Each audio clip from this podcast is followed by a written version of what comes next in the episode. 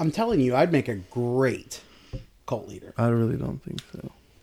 I don't know why you disagree. Why do you think you would make a great cult leader? I'm charismatic. Okay, sometimes. That's it? No, I'm kidding. It's not just it, but you gotta talk more into the microphone, sir. Can you angle it up towards the sky? Like this way. Yeah, that might help. Yeah. Ooh, sexy. But anyhow, oh yeah, that's way better. Yeah. But I'm charismatic. You know what I don't have? What? I need like a rich benefactor with like a lot of property so I can move people in. If people? You're a proper cult leader, not this convince new people shit. To like sell all of their stuff, right, and join you. You don't need a benefactor. Well, you're your own. You have to believe in yourself, though. One of them have to be that person, though. You need a wear. You know, I mean, I guess I think that's what a lot of cult leaders don't have anymore. They don't have a wear. Are there cult leaders really? I mean, I feel like there's a lot of online cult leaders. Yeah, that's true. Absolutely. I think we're in a weird age for cult leaders right now because there's quite literally people that can make shit happen if they snap. Well, yeah, but it's easy to see through bullshit. But there's a lot of bullshit online too. So true.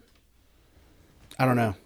I still think I'd make a good cult leader. You know what the problem is? What? It's just a lot of work.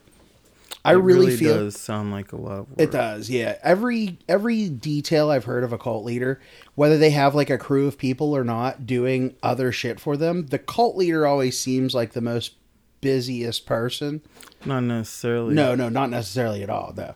But like the Depends ones that on run if you're really a well. Good cult leader or not. But at the same time, what is a good cult leader?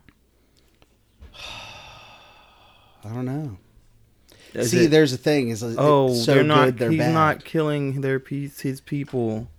He's a good cult leader. Yeah, as long as you're not banging all the dudes' wives, I suppose that would be a point. Well, what if you just fire the dudes from their wives and then just... So just a cult of women? A cult of single women? I mean, kind of. Isn't that kind of just... Yeah. Well... That could get boring. Oh boy, do I have a story for you. Yeah, it sounds like it. Well... This is Nick. And this is Mark. And this is the Guns and Gory podcast. Hey! Guns and Gory! Jibbity wop wow!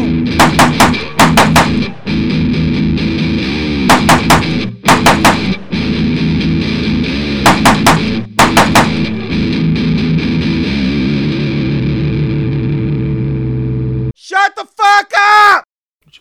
What you got over there? Huh? Well, what's that in your pocket? That is a banana, but it's also really my dick. It's all short banana. I like the real short, skinny, fat ones. Yeah. Because you can put the whole thing in your mouth. So I have a doozy for you tonight. A doozy, huh? Yes, honestly. And if you're sensitive to a lot of things, you might not want to watch this. It's like if you can't tolerate having sprinkles dumped into your eye. Yes. No, I think we need to be a little bit more specific. It's going to get a little dark. Dark? It's going to get a little dark. Like we're going to shut the lights off and do the podcast? Yeah. You're like being so vague. Well. It's getting dark. We should turn the lights on. I mean, everybody likes cults, right? I have a feeling that we need to use some buzzwords. So...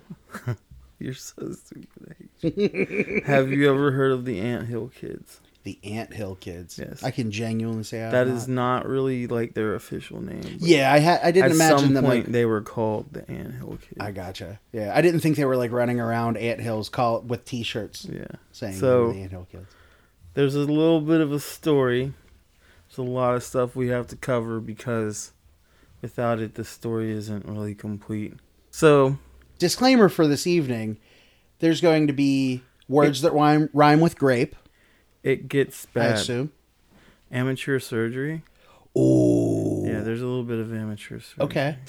So, yeah, mutilation, some grapes, It gets a little wild. Unwilling stuff. No mass suicide. Yeah. I feel like if that were the case, I'd know about it then.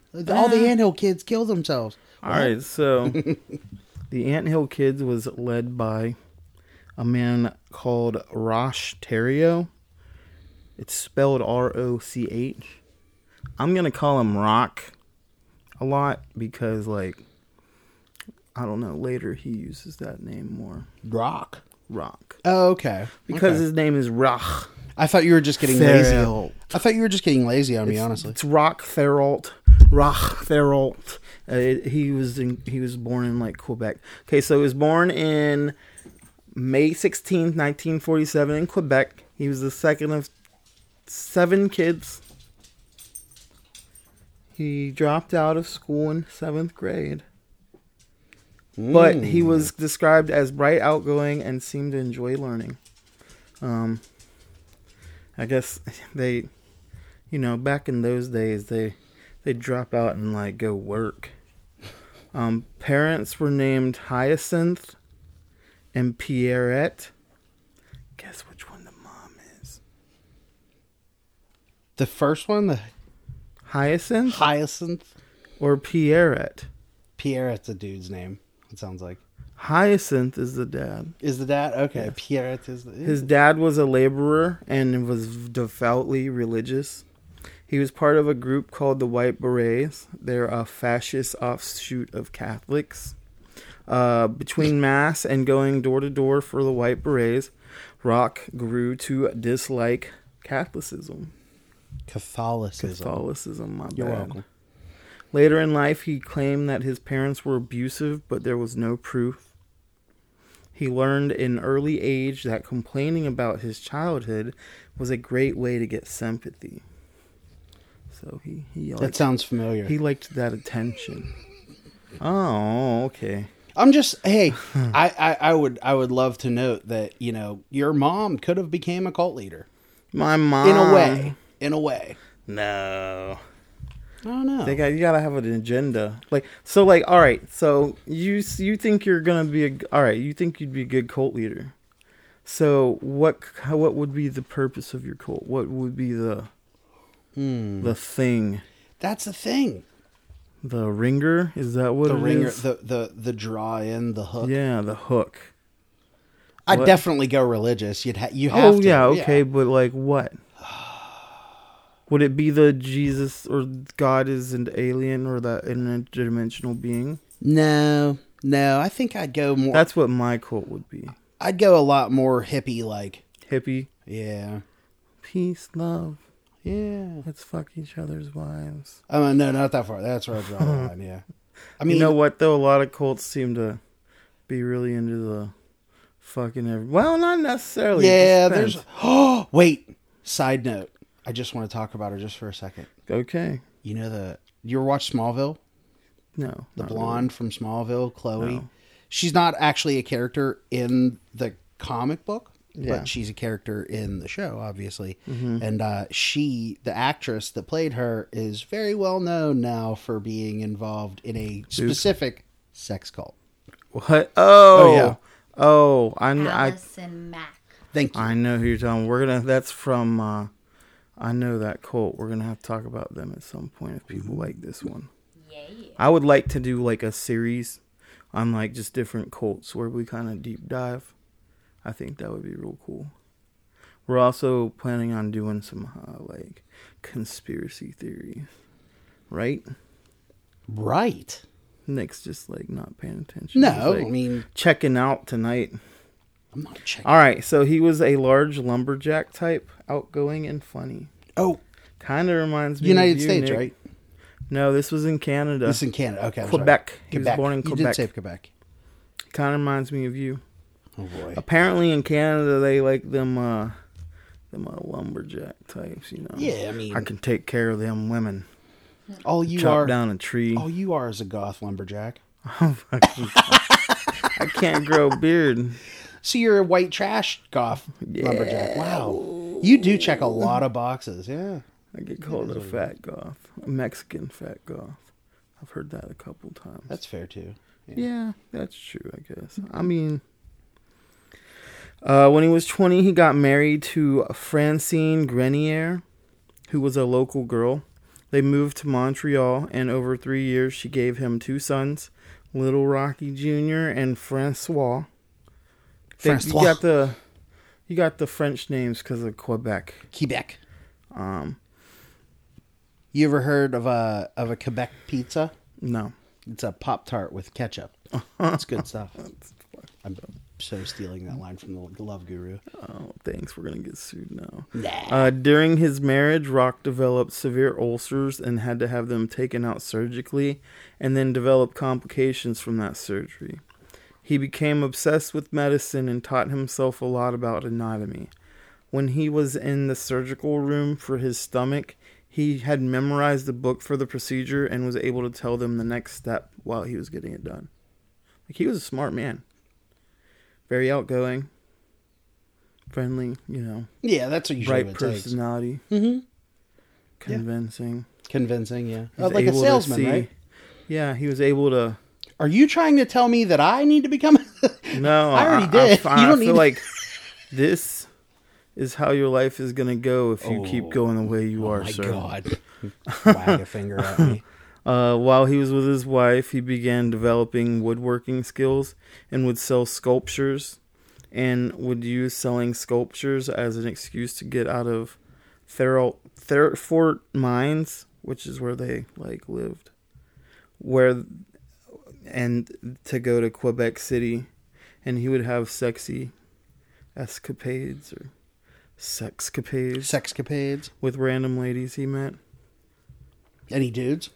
No. Well, there goes all your luck. Well, he's dead now. Thank God. Well, that brings back your luck. See, there we go. Ooh. He also began heavily drinking. Around the same time, he discovered this Seventh-day Adventist church. Do you know anything about the Seventh-day Adventist Church? That sounds familiar. I won't admit to knowing anything specifically. They got another cult that comes out of that church. Okay. Do you know which cult it is?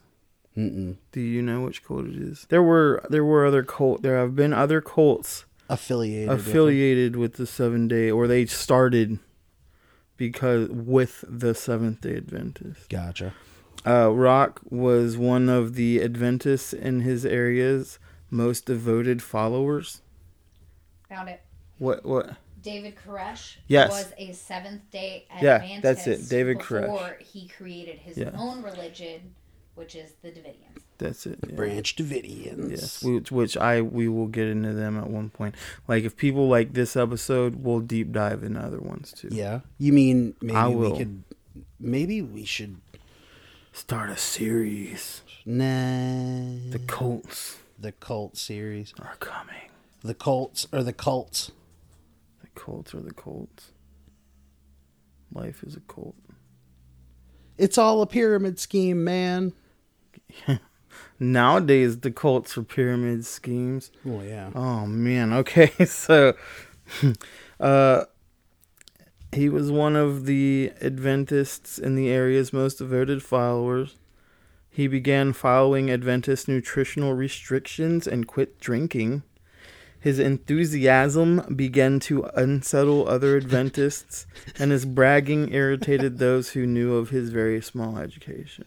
So, what you're saying is that he stopped drinking and shit got weird. Yeah, and people were like, dude, this guy's real fucking annoying. Like, he never shuts the fuck up. That sounds God weird, damn. Huh? Jesus talked to me when I was a fucking kid. A bear played with me. He was fucking... I didn't even add some of the crazy shit, but that... Just look it up for yourself. Oh, so he had, bushwhack stories. He's fucking delusional. That's what it sounds like, yeah. Listen, this is a fairly decent deep dive into it, but if you want to know more, you can find it online pretty easily. So shit was weird well before he was, an adult. I mean, you can tell he was kind of a fucking weirdo. He was in his 20s. Rock became fascinated with the Old Testament and how man controlled everything. He was also really fascinated by the apocalypse. Ooh. Yes. I am also. Well, very fascinating. It's like the easiest part of the Bible. I mean, that's true. Revelations is a wild. Oh yeah, wild book in the Bible. To make money, he began selling Adventist literature door to door, which he was good at because he used to go to door to sell stuff with his dad all the time. He began giving workshops on quitting smoking, which he was really good at. By 1977, he had himself some official followers. There were about 10 people who would regularly hang out with him at his girlfriend Giselle's apartment because him and his wife broke up. Giselle. Rock encouraged them to drop out of college because Christ was coming soon. Yeah, what's the point? Yeah, I mean, that's true. His girlfriend would get jealous because the girls seemed to really like Rock. But he was aspiring to be a preacher and was committed to sobriety, so she was like, well, that would be crazy. Like, he would never fuck these other girls that are falling all over him and the bullshit spouting out of his mouth. Do you think he was like a pathological liar? Yeah. Oh, yeah. I feel like you have to be, right? Mm-hmm. He's like, oh, yeah. I have a llama farm over in Montana. Is it? No, I'm just making it up. I was like, wait a minute. This motherfucker had a llama farm in Montana? Can we go see it? No, I don't think he really ever came to the United States. Probably for the better. One of the people he came across will be Gabrielle Lavalley, who she'll come up more than once. She was like a nurse. So she was their resident nurse, whatever. So with 8 followers who live with them and has a reputation as a healer, Rock decided to move from Thetford Mines to Santa Maria, where they opened a healthy living clinic. They started wearing a uniform, which was ankle-length pullover tunic. Wait. Tunic. Ankle-length. Okay. Green for women and beige for men. Rock wore dark brown because he's the overlord. Well, he didn't have a lot of men in it ever. I think at the most men he ever had in it was 2, because he wanted all the females for himself. See, that's typical. I feel like he just liked having a lot of females, but he's a piece of shit. Yeah, it don't even get bad yet so far. Honestly, the only thing that's really surprising me is this. He's Canadian. They're always so nice. Yeah, right? He must not have drank bag out of milk. Milk out of bags. Yeah. During that time, he was making money and attracting followers. He got a bunch of financial donations. One guy sold all of his worldly possessions and moved in with his wife and child. At least 2 others followed. The women started competing for his attention. Giselle got jealous, so she proposed to him, and he agreed. And they were married on January 8th, 1978, with no honeymoon. Dude, this is before I was even born. That's crazy. But it happened while I was born, too. Yeah, you weren't even a twinkle in anything yet. On the way home, I guess he was joking with the other girls while Giselle cried on a mattress in the back. Wait a minute, hold on. Mm-hmm. So you're driving down the road. Let's call it a station wagon. You guys just got married. Everybody's having a good time. Except blah blah. Except for the wife, who's crying in the back. I mean, maybe she just knew she fucked up. Wow. I mean, she does fuck up. Well, yeah, yeah. I was gonna say no spoilers. The Adventists were concerned about his followers' devotion and tried to approach people about leaving, but they cared too much about him and wouldn't. And I guess at this point, they're officially a cult, right? Yeah. Yeah. If it only stopped there. I don't know. You had me at uniform, but... it stopped there.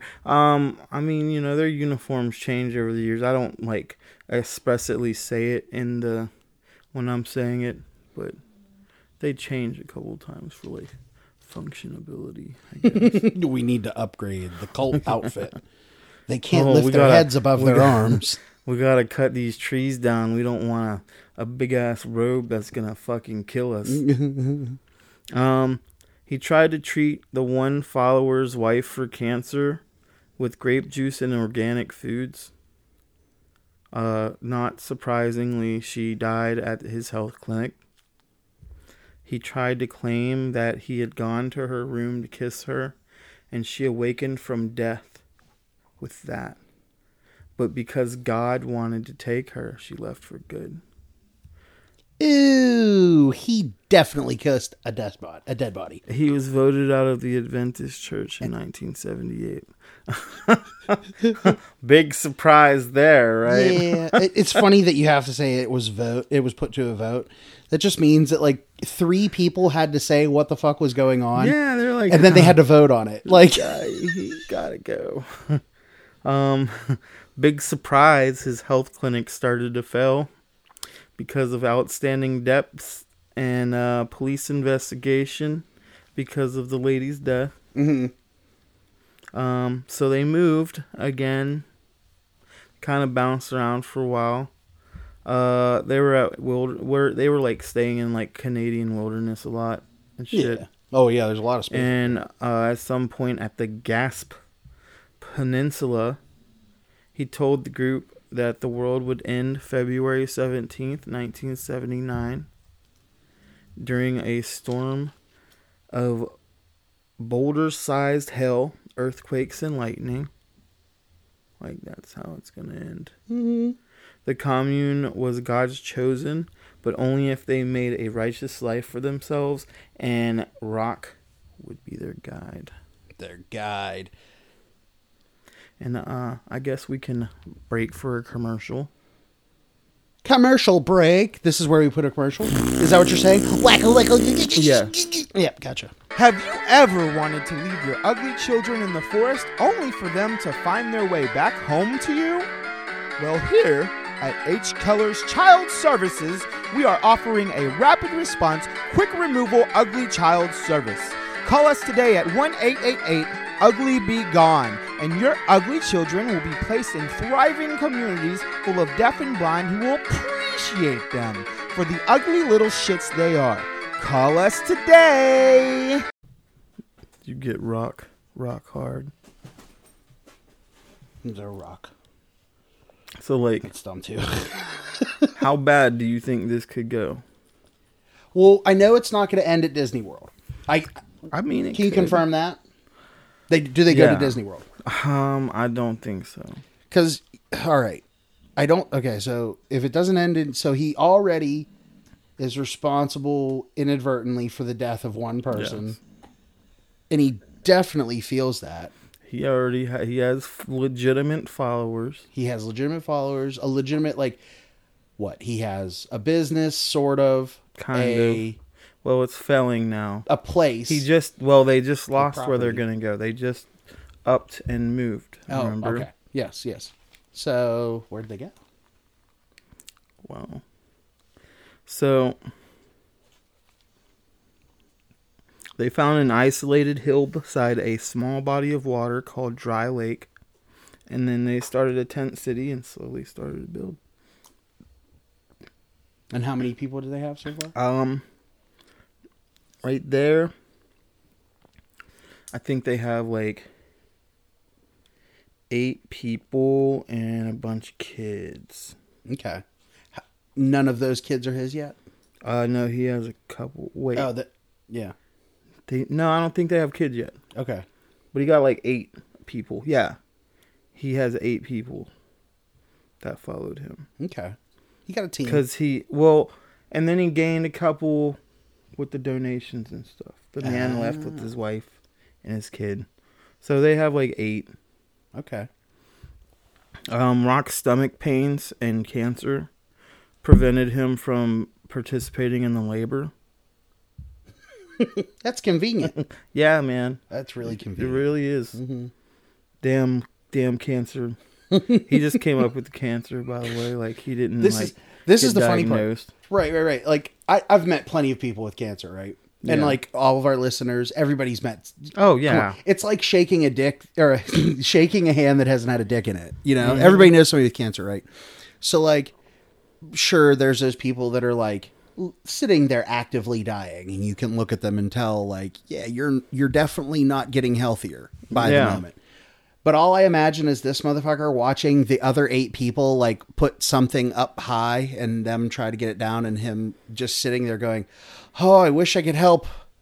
Yeah. But the cancer. I want to show you a picture of this guy real quick. Yeah, I definitely need that. Oh, wow. So that's him. And then those girls are like his followers or whatever. That beard is impressive. For our viewers at home, you literally just need to Google like one thing and find all of this. Rock Theralt. Or just Google the Ant Hill Kids and it'll pop up. Oh, I spell it. I wrote it right here and I spelled it wrong. R-O-C-H. Yes. Yeah, he's definitely Canadian. You know what, though? He probably said thank you to everybody. Oh, he was very friendly. Yeah, very friendly. Very charismatic. People loved him. See, that's what I hate. I just like being nice to people. I feel like some people think I'm nice to them, and I have like ulterior motives. And I mean, even now in the story, he's not that bad. Yeah, he inadvertently caused somebody's death because he thinks cancer idiot. Just comes and goes. But you know, he's still their family, and they're doing things together, and they all love Jesus or. Their version of Jesus. And, the rock Jesus. You know. A couple members left because it was too much for them. The living out in the sticks and building all the building and stuff like that. After about 3 months, they had a cabin with a single open room. They would hang bed sheets as curtains, and that was supposed to be their home until God began his 1,000-year reign on earth.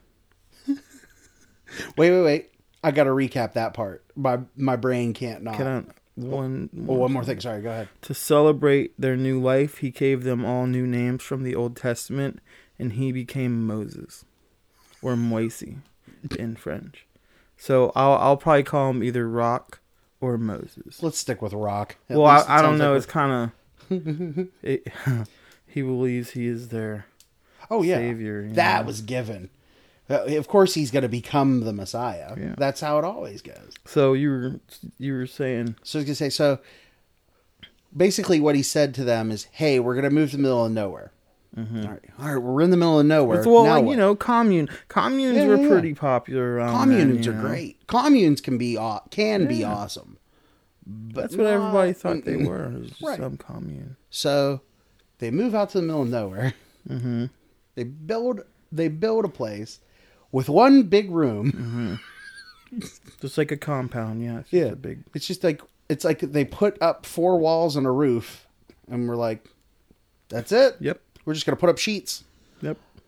Oh. But it's okay because Jesus is coming. Well, He'll be here for like 1,000 years. So it makes it okay. Yeah. I'm like, I'd look at him and be like, what does Jesus coming for 1,000 years have anything to do with the fact that that this is just one room? He hasn't like tried fucking anybody yet. At least as far as, you know. Well, I figured the sheets were going to come into play for that. They considered him their pappy, and Giselle, his wife, was their mammy. Pappy and mammy. Okay. Moses then started marrying all the women in the group so they wouldn't be lonely. That's nice of him. Yeah, very nice. Very considerate. He started eating meat and junk food again. And he started drinking heavily. He would deliver long drunken sermons, and if anyone would fall asleep, he would smack them in the head with a 4-inch thick club. When Maryse Grenier ate 2 more pancakes than he said she could, he punched her in the side and broke 2 of her ribs while she was pregnant. For getting 2 extra pancakes. Well, her ribs weren't pregnant. I'm so kidding. So, he's starting to, see his little it's all... unhinged side. Mm-hmm. Coming undone. One of his favorite punishments would to be to force somebody to strip naked and stand in the snow for hours.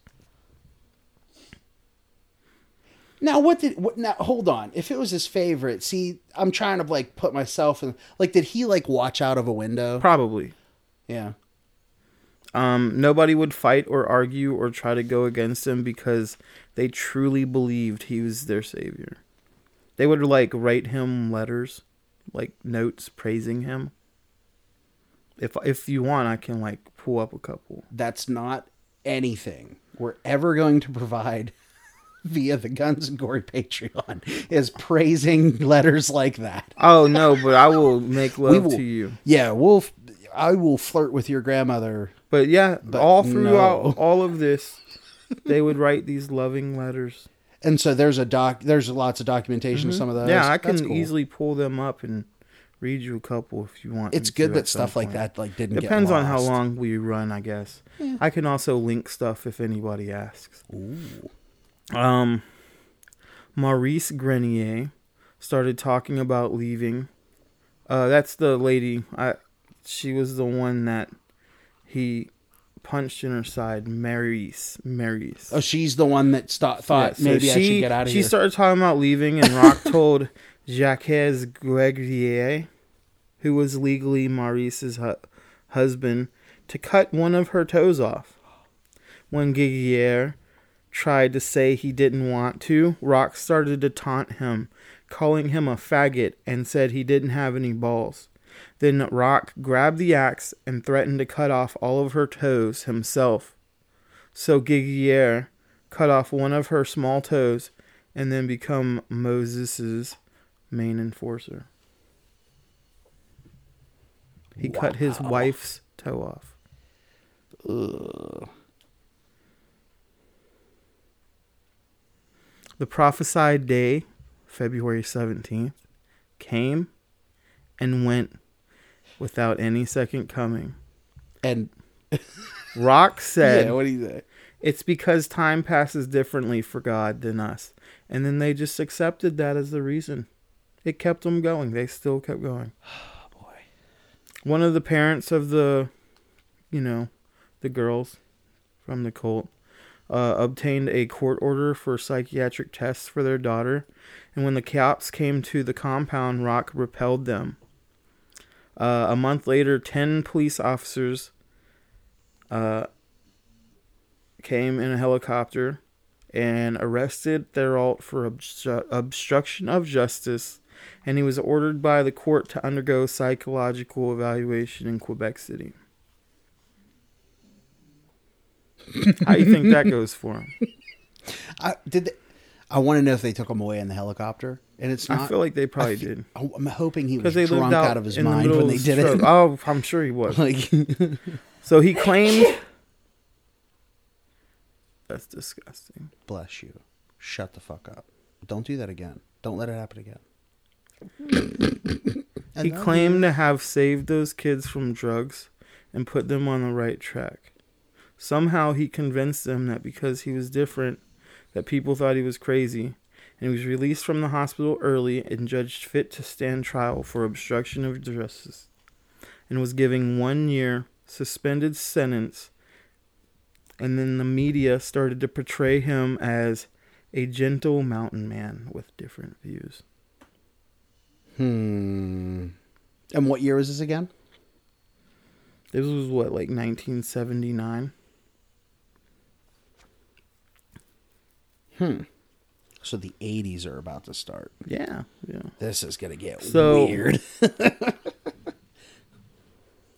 In November 1980, this guy named Veer, I think that's his last name. I don't know why I didn't write his full name down. It's his last name, Veer. Veer. Joined the commune. He was the first new member since they had the health clinic. He had gone to the hospital that declared Therault mentally sane to stand trial, and seen him on the news, so he headed to the hills to meet up with him. He was given a place to stay away from the family. His job was chopping wood, storing food, rations, construction on the growing wood cabin. They're making it bigger, you know. Mm-hmm. And to babysit the group's 3 non-federal children. But Veer was mentally unstable, so he was only fit to look after the animals, which his kids, you know, he treated them pretty badly, the ones that weren't his. On March 23rd, 1980, Rocky boy Moses organized a party because his 2 sons from his first marriage were coming to live with their father in the commune. Ooh. Veer was to watch the 3 outsider children. So, this is where it starts to get disgusting. Gotcha. All right, so there are 2 stories of what happened next. Okay, so the official version is that the one that's given in court by Rock, Veer, and most of the commune members, like they all testified to it and everything. One of the children, Samuel, was crying that night and keeping Veer awake, and he lost his temper and started screaming at the child to be quiet, picked up the 2-year-old by the throat, and punched him 5 or 6 times in the face. The next day, Rock discovered what happened and placed Samuel under the care of Gabrielle, the nurse. Allegedly, the baby's head was flopping around on his neck and his penis head was swollen up. And Rock took a pair of scissors after sterilizing them in alcohol and lanced Samuel's penis to permit urine to flow out. The next morning, Samuel was found dead, and this is the account accepted by the courts. Jeez-o-day. The other version is from the book Savage Messiah, which I really try to get a hold of it, but it's like $80. Yeah, it was limited printing or something. Mm-hmm. Yeah, I've been that's for like that. a soft cover, but mm-hmm. It's like, I guess it's one of the best, considered like best resources. Like some of the stuff I got is from that book, but it's not like I didn't get to read it myself. Yeah, I got to read part of Gabriella. She had a autobiography or whatever, mm-hmm. And it's written in French, and I like translated a bunch of pages and like read about like when they met and stuff. Okay. He was very charming. I could see it. He made her feel like she was the only one in the room, stuff like that, you know. Yeah. Meanwhile, like Giselle's in the background, like, hi, bitch.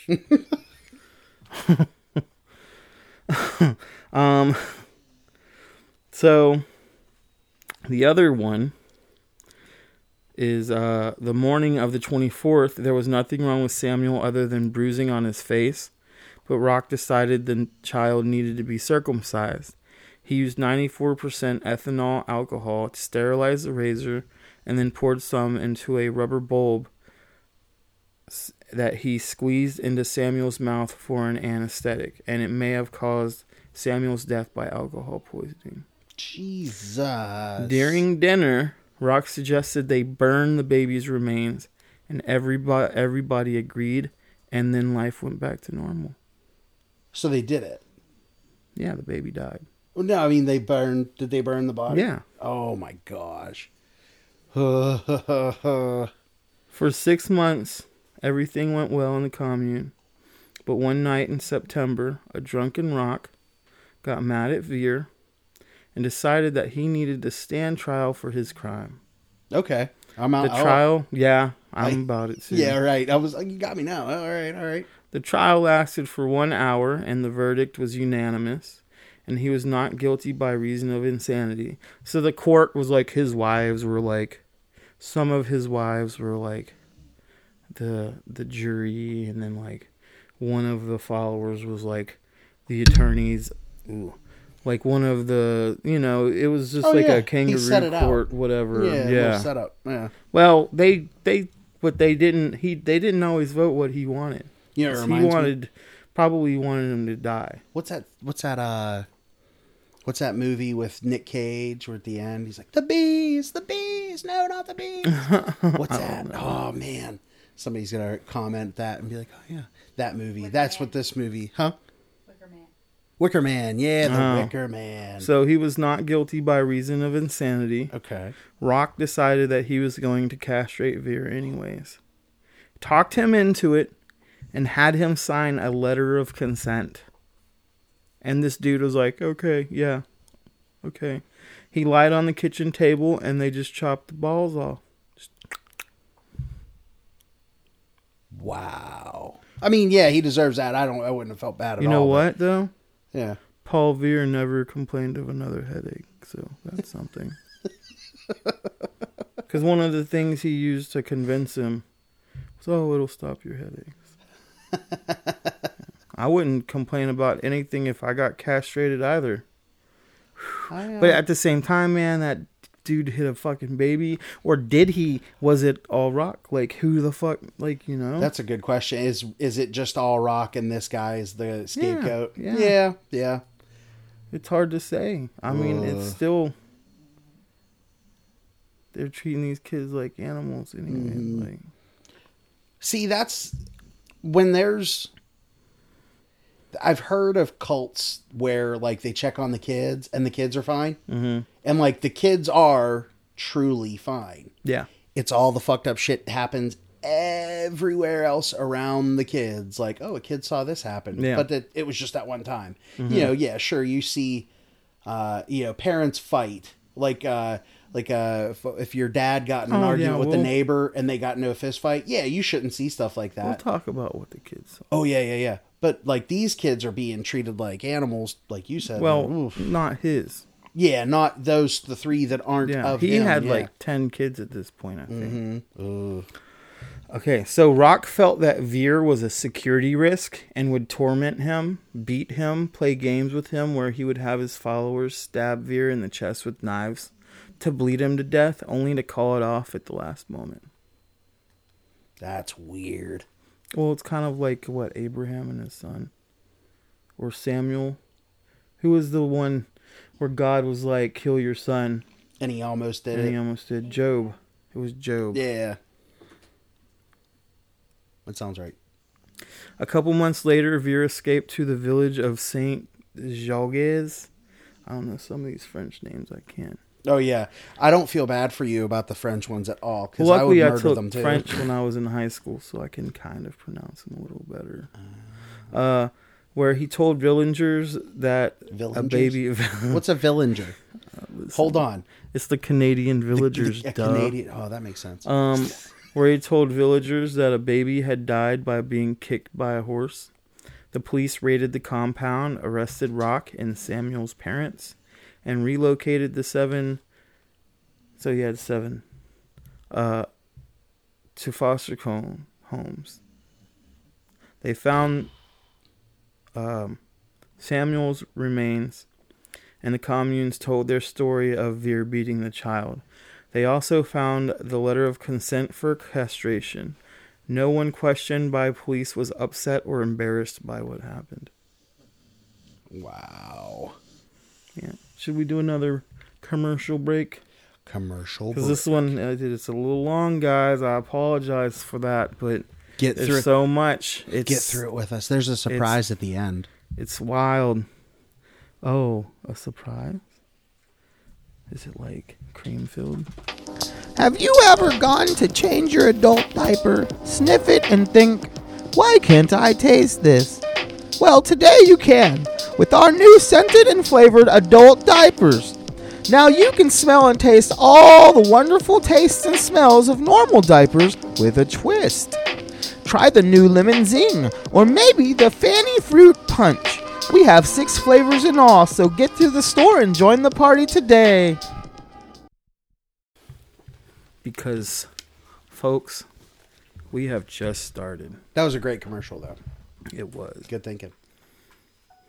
Taco liked me for 30 seconds.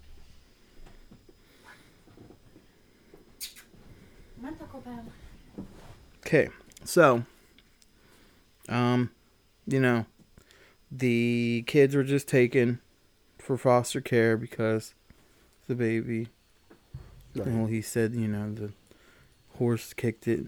Most of the cult went to jail or were under some kind of probation for being responsible for the death of the child.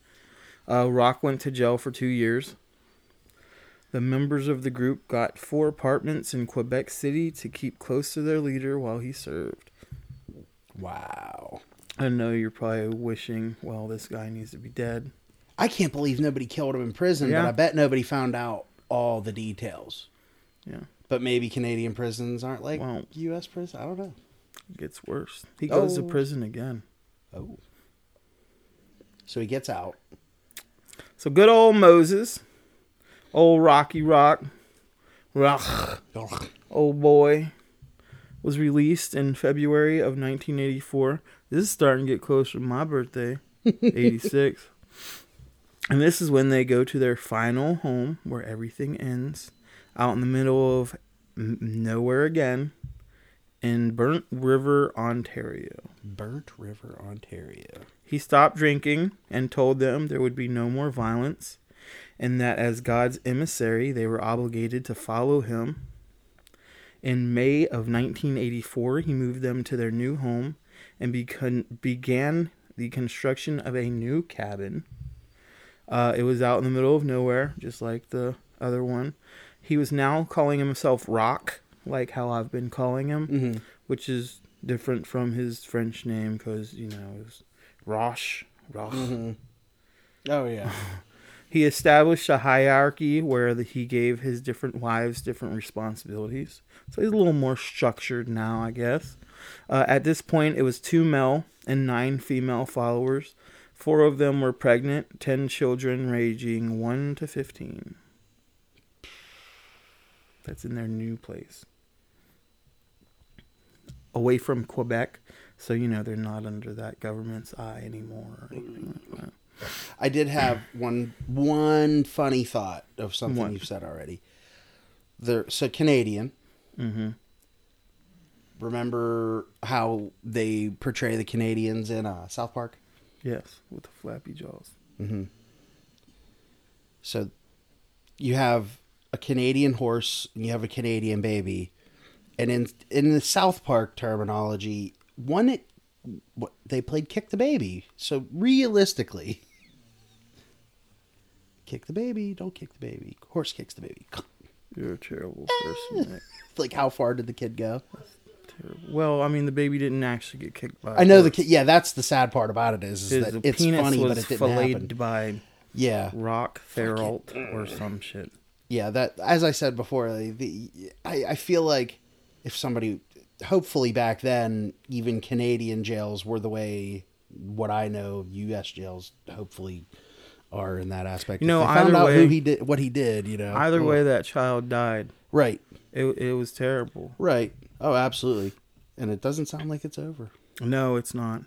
They began selling fruits and pastries, and he called them the Ant Hill Kids because they worked together like a nest of ants. They got shoplifting in the nearby town of Lindsay, and were banned from shopping there ever again.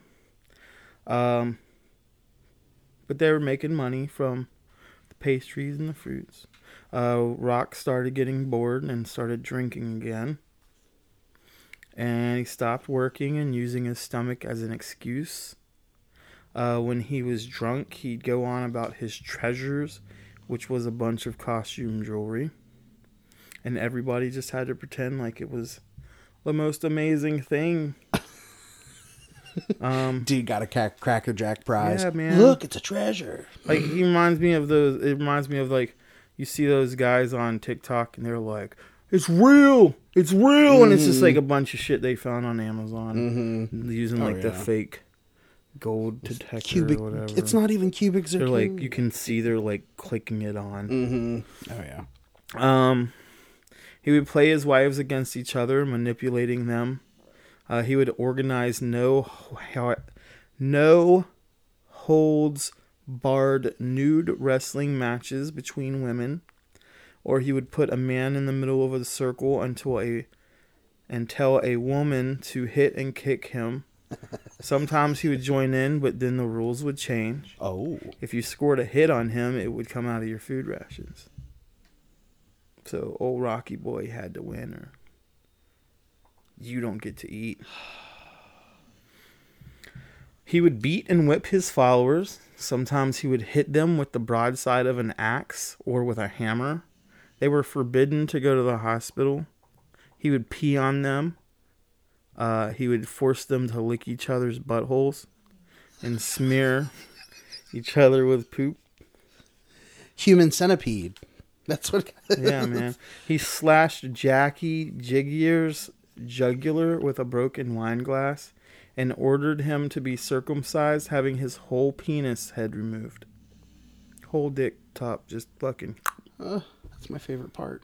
The next day, he would always cry and beg God to stop using him as a vehicle for God's cruel justice. I'm sorry, God. It's why do you make me beat them for no reason? Right? I guess, but he says it in a French accent. Oh, no, I'm not going to tackle that one. No, I'm not either. Yeah. In January 26th, 1985, around 9 a.m., Gabrielle put her 5-month-old baby Eleazar, who was Rock's son, in a wheelbarrow. And it was snowing, and the temperature was like 14 degrees Fahrenheit. By 10:45, the baby was dead. Rock hated the child and said it bore the mark of the devil, and he would often beat it. And Gabrielle thought it was an act of mercy for the baby to kill him. Oh.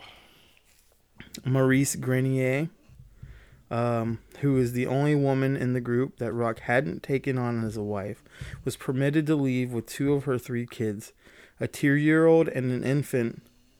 But her eldest daughter, who was approaching puberty, had to stay behind to become one of his wives. Ugh. At some point, she did pursue legal action to get custody. So after the baby, that's the second child dying under his care. Wow. The CAS came in and took the kids to foster homes. I guess the CAS is like... CYS or child services, yeah. When the kids were taken into foster care, they were asked about conditions in the commune. They were asked about conditions in the commune, and horrible details came out of that. Ugh. So, in the compound, the kids were separated into groups, his own children who were the chosen ones, and enjoyed a privileged position, and the ones who weren't his own and were regarded as animals and slaves. Rock saw to the care of his own children. And Veer, remember him, he looked after the other kids. The other kids... This motherfucker's still alive? What year is it again? I'm sorry. That point, Veer, he was gone. Oh, okay. But we're talking about when the kids were under their care. Yeah, right. Because at this point, the kids just got taken. Gotcha. So, the other kids crawled like animals and were severely malnourished. People were forbidden to speak to them. Like, nobody was allowed to talk to the other kids. Even though he considered his children to be the children of God, they weren't much better. He was the only one who was allowed to show any warmth towards them. He would hold 2 women's children over a fire and threaten to throw one of them into it because he enjoyed watching the wives beg for their children to be spared. Wow. He would nail kids to trees by their clothes and tell the other children to stone or knife them, only to call them off at the last moment. Jesus. Some of the children had mouths of rotting teeth. They had chores like hand washing adults, women, sanitary napkins, and were deprived of sleep, food, and hygiene. They were also deprived of education other than Rock's crazy education, which was religious bullshit and sex education, which was also probably real fucked up. He told them that God lived underground because flowers grew up from the ground, and that sometimes God demanded a blood sacrifice, like when he would hold a secret with ritual, like that was just for the kids, and disemboweled a goat that one of his daughters had raised, and bathed himself in its blood coming from the pit that he killed it in, all majestically. Yeah. Like all theatric, like, look at me. Blood's like dripping off of him. Ew. And he was a big dude too, so like that's probably like real scary. Maybe you. I'd see some shit like that out in the woods, and he would also have them sexually molested and sometimes rape the children. I don't want to go into any more of that, but it was bad. We're not skipping that part for you. We're skipping that part for us. I can't go. I went deep into this, and it's already got me like, wow. If this guy were still alive, I'd be like, why? Like I'd look at so many people and be like, why? Were completely taken from him and put into foster care in October 1987. Okay, they never went back to him.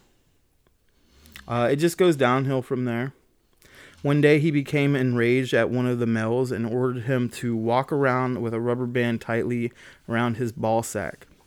It caused permanent damage, so Rock cut open his scrotum, pulled the infected testicles out with his finger, and then cauterized it with a hot piece of iron. He then brought it to a vote to determine if he should be stoned for offending God, but the rest of the family turned that down. See? So sometimes, they would vote against him. He liked the show of it. It sounds like. After that, Rock took a torch and threatened to open the guy's stomach. The man managed to escape into the woods, where he stayed in the woods until Rock was sober again. He would get drunk and beat them. He would shoot them and stab them. Like some of the most terrible things I've ever seen in my life, heard in my life. And at this point, it just makes me sick. Like, it's weird that it's a cult. At this point, I'm surprised it's still considered a cult. And they were still sending him the love letters, and they were still worshiping him. Ooh. He would make them eat shit and mice. He would randomly punch his wives in the face and knock them out. He did so many terrible things, and they always held him blameless. In the fall of 1988, his wife Solange began to feel sick. Rock was convinced something was wrong with her liver, and he was going to operate. So he got real drunk and started strangling the women, asking if they knew their breath belonged to him. Then he put on his jewelry, turned to Solange, and says, "Rachel, are you ready? I'm going to treat you tonight." They went to the bakery, where he cleaned off the table, and Solange undressed herself and laid down. Rock roughly inserted in an enema tube into Solange's rectum. The enema fluid was a mixture of molasses, oil, and water. He spent half an hour getting this done and encouraged her not to be embarrassed about losing control of her bodily functions. He started pressing and punching her stomach. When she put her hands up to fend him off, he told her to move her hands, and she did, and then he put a tube down her throat. Told everyone else to blow and suck on the tube. He then took a knife and made a vertical incision on her right side below the ribs. He pulled out a strip of tissue about 4 inches long and a 1/4 inch thick and tore it off, telling her, "You're going to be all right now." Then he had someone else sew her wound closed. She got up, and everybody went back to the cabin. Rock ordered a warm bath for her filled with cherry. She began to feel worse, so he gave her a cold bath. When she went back to her bed, blood was coming out of her mouth, and she died. Doctors later said she died from her digestive fluids leaking into her body. He pulled out some of her intestines. Mm-hmm. Oh. He was very upset about it. Oh. He tried killing himself in multiple ways. He tried to have one of his followers shoot him. He tried to overdose on Tylenol Extra Strength. And then he tried to drown himself, but then came out of the water yelling, "God doesn't want me to die." Do you need me to pause for a second? Yeah. Hey, all you dirty listeners. Remember when your mom told you to clean behind your ears as a kid? And you didn't listen? You little nasties. Now, with the evolution of the internet and some space science, plus a little help from that Bezos Amazon, you can buy hot and ready, ethically sourced air potatoes delivered right to your very own door. So come check us out. He had one of his followers dig up her body, had Gabrielle, the nurse, open Solange's body and pour vinegar on her internal organs to keep the worms away. Then they buried her again, but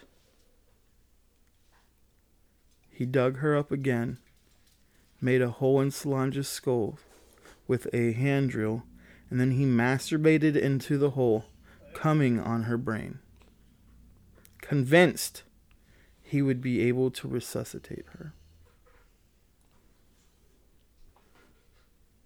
Ew. Wow. Okay, so what's his name? Dahmer. Didn't Dahmer do some weird stuff with the drill? And he put like acid in the boy's brain. Yeah. To try to control him. That's what that was. Mm. Yeah, no, didn't expect the cults to get like this. All right. Yeah. One of his other wives said that Solange's wish was to be cremated. Thank God.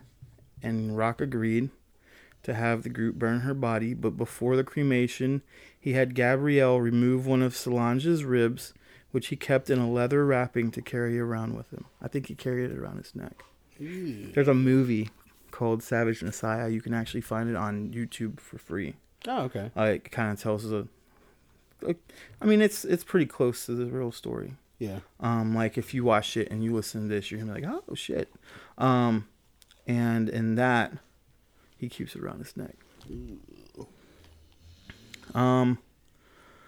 After the cremation, everyone took some bones to keep. Rock collected some fragments, put them in a jar with olive oil for a preservative, and would regularly masturbate into the jar to try to bring Solange back to life through reverse birth. Ew.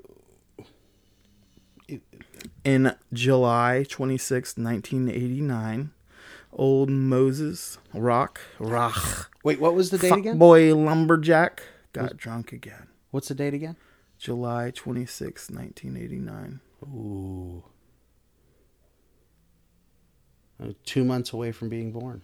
Huh. So, he got drunk again. Mm. Most of his wives managed to sneak away into the woods to hide, except for Gabrielle. Mm. Rock remembered that Gabrielle had a stiff pinky finger, the one that he hadn't already cut off, because he had cut off one of her pinky fingers with some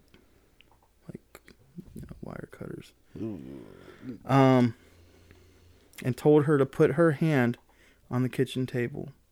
He then stabbed her hand with a hunting knife and pinned it to the table. Blood began pouring out, but he just went to go get another beer. And Gabrielle forced herself to remain conscious because she knew that if she passed out, she would die. After 45 minutes, Rock came back to see that her whole arm had turned blue. He said, "It's not looking so good, is it?" and grabbed a carpet knife and began whittling her arm away between the elbow and the shoulder to the bone. Too drunk to finish, he called somebody else over to finish the job. She cleared away a band of exposed bone that went all the way around Gabrielle's arm. Then Rock dislodged the hunting knife, took her over to a stump that was sticking out of the kitchen floor. Grabbing a dull meat cleaver, he swung at the exposed bone. His first swing missed. His second swing amputated Gabrielle Lalavi's arm completely off. Gabrielle was quiet the whole time. The next day, she went to a woman's shelter, but returned to the compound. With one fucking arm? Mm-hmm. Days later... Oh. Hold on, man, it gets worse. A couple days later, Rock decided that Gabrielle's stump had gangrene and used a pair of scissors to cut out the infection. He also cut a chunk from her breast and hit her on the head with the side of his axe. She fled into the woods and 2 days later came back to the cabin to find him still drunk and wanting to operate. he had a member use a torch to cut a piece of the drive shaft off on one of the junk cars they had in the yard, heated it until it was red hot, and pressed it against Gabrielle's stump. He was so drunk he kept dropping it on Gabrielle's body before he finally finished. She finally escaped, went to a hospital. She made up a story about the arm, but the cops were called. And finally, this motherfucker goes to jail. They took 6 weeks to find him. They found him, like, in the woods. Yeah, I figured in the woods, yeah. He pled guilty to everything and showed remorse. Supposedly. But I don't know how the fuck he had any kind of remorse. Yeah. Honestly, like... at that point.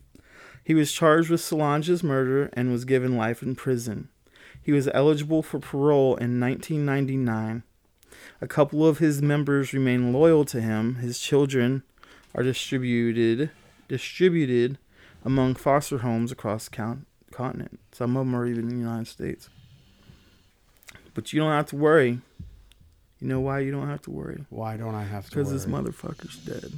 Yeah, but tell me how he died. Okay. Am I going to be satisfied? It's kind of. I've heard of some good prison stuff. I'm so in jail, they found him to be polite and charismatic, but his cellmate killed him.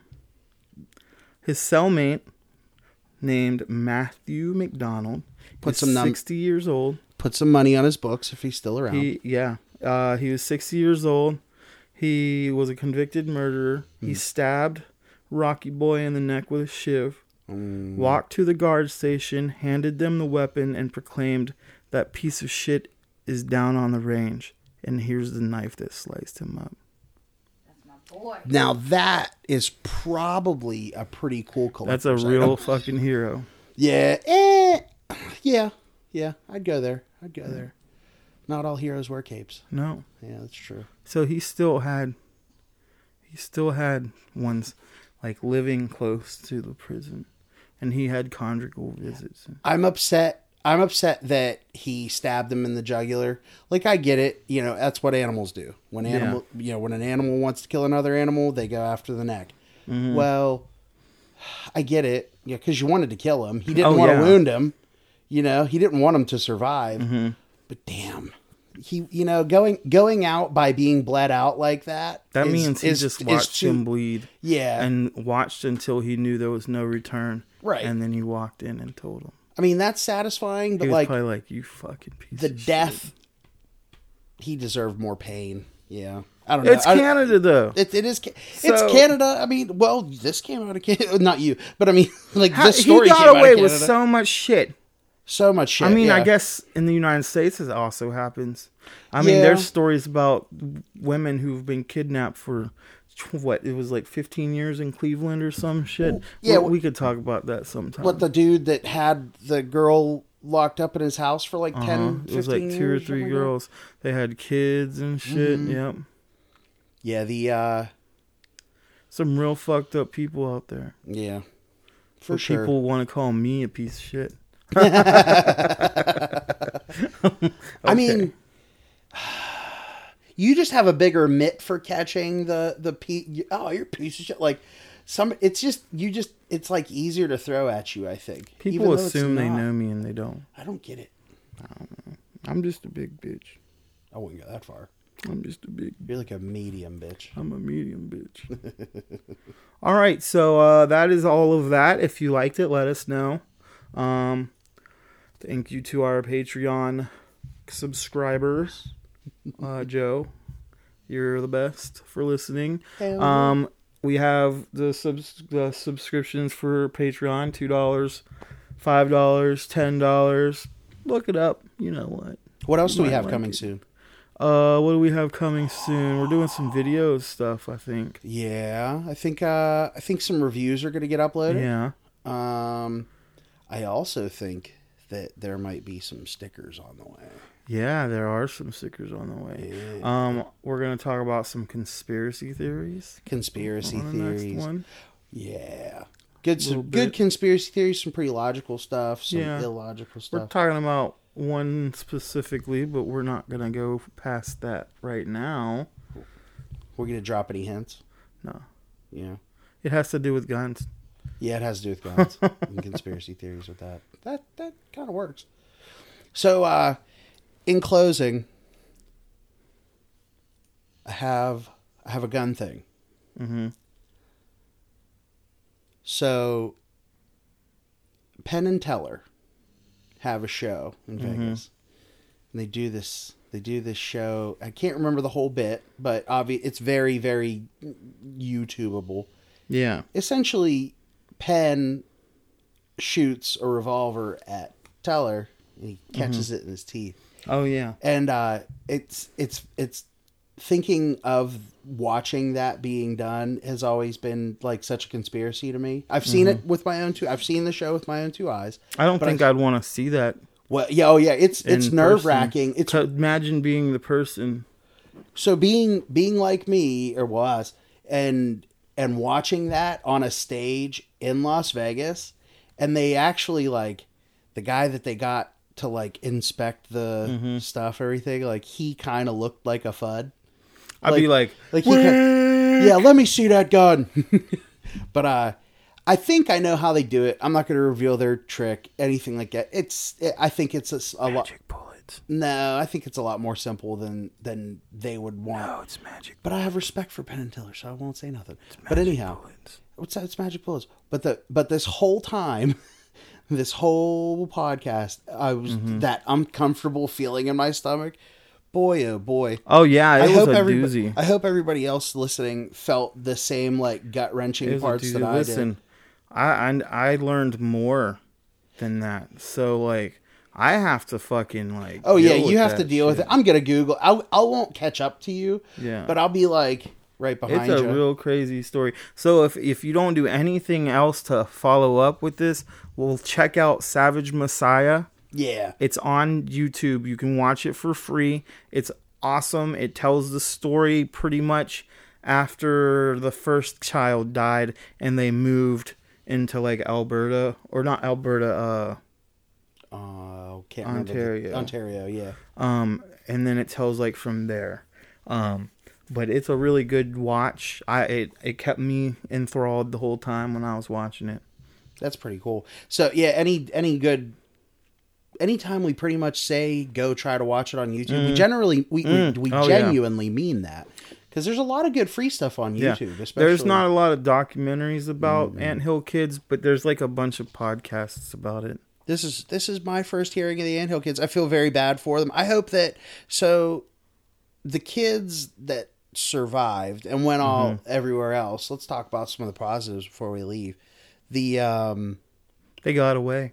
They all got the ones that got away. I hope the ones that got away. I hope there's at least one of them out there that have somewhat normal lives. All got away. I mean, I feel like all of the kids got away.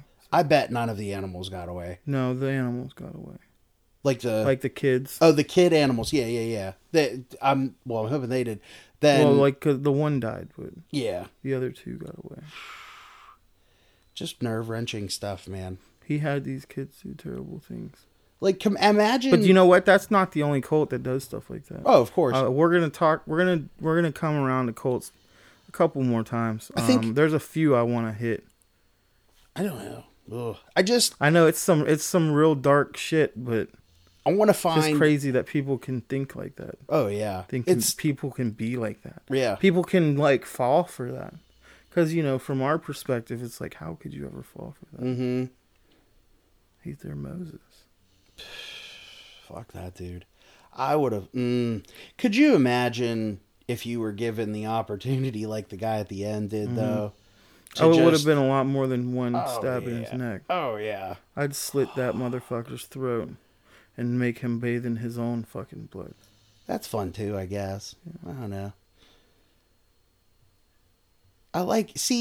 I can't come up with anything too torturous, and I don't want to put it on the podcast, unfortunately. But I can imagine there's some pretty awesome things you could still get away with in a prison setting. Oh, I'm sure. Like yeah. I've heard of fair share of things. I've never been even arrested myself. But I am not built for prison, though. I know that. I'm not built for the back of a squad car, but you know. I have various reasons for that. Yeah. It's not just because I'm fat. All right. Well, I don't know. Do you have anything else to add to that? No. Any questions about any of it that I didn't cover? I was trying to think. You were pretty thorough. I am glad that there's kids that got away. You said some of them are Americans now. Yeah. Well, if you get to hear any of this, if any of, I'm not going to call your last name is Thorold. Yeah. No, not that. But if you're one of these unfortunate children, because you'd be well older than us now, right? Yeah. If any of the kids are. Yeah, they would all be older than us. Yeah. I hope you understand that you were definitely forged in fire. He had more when he was in prison. He had a couple more. He had like 22 kids in all. Something like that. It's a real high number. Yeah. No. Kids shouldn't. Mm-mm. The second kids are getting mistreated. Like, the women being mistreated is obviously, like, equal. Yeah. But, like, there's a reason we put women and children on the boat as the big boat's going down, you know? Me, personally, I'm going to have to keep it lighter. Yeah, this darkness. It was dark. It was dark. It's a good topic, but it's dark. But that's okay, because the next episode... It gets worse. It's just going to get weird. Yeah. Yeah. You know, well, anytime you get into any kind of conspiracy theory, it gets weird. No, yeah. Oh, no, I just meant like, I don't know. Oh. There's a lot going on. Oh, God, there's a lot going on with the kid. He hasn't touched me today, so don't do it. I'm going to do it. I'm going to break your fucking fat fingers. I'm going to start calling you Rock. Honestly, if you look it up, Rock Thorold actually kind of looks a little bit like Nick. He does. Not one bit. He does. He got a big beard like you. Oh, he's like balding on the top. He did have a great beard. But I feel like he wasn't always balding. Like, you know, they thought he was an attractive man. He fooled people. He looks creepy. He looks like a creepy mountain dude. He had like, they had to get like private investigators to like come and check out the commune, and he convinced them that they were fine. That was after 2 children had died. It was wild. The courts were like, they overruled the people. Like, they never did anything like that. It was wild shit, man. Yeah. Well, this is Mark. And this is Wade. I got him. This is Nick. This is Mark. And this is Nick. And this is the Guns and Gory podcast. Well, hello. This is Z. And you guys have been listening to the Guns and Gory podcast. Written and produced by Mark Hodge and Nick Parrish. Audio engineering by Mark Hodge. Recorded in Fat Boy Studios via Sir Nicky's Love Castle. Media manager is me, Z. We'd like to thank all of our friends and family for the amazing support and all of you awesome people listening in. Please join our Patreon for fun extras and behind the scenes with the guys. You can find us at patreon.com/gunsandgory. That is guns, ANDGORY.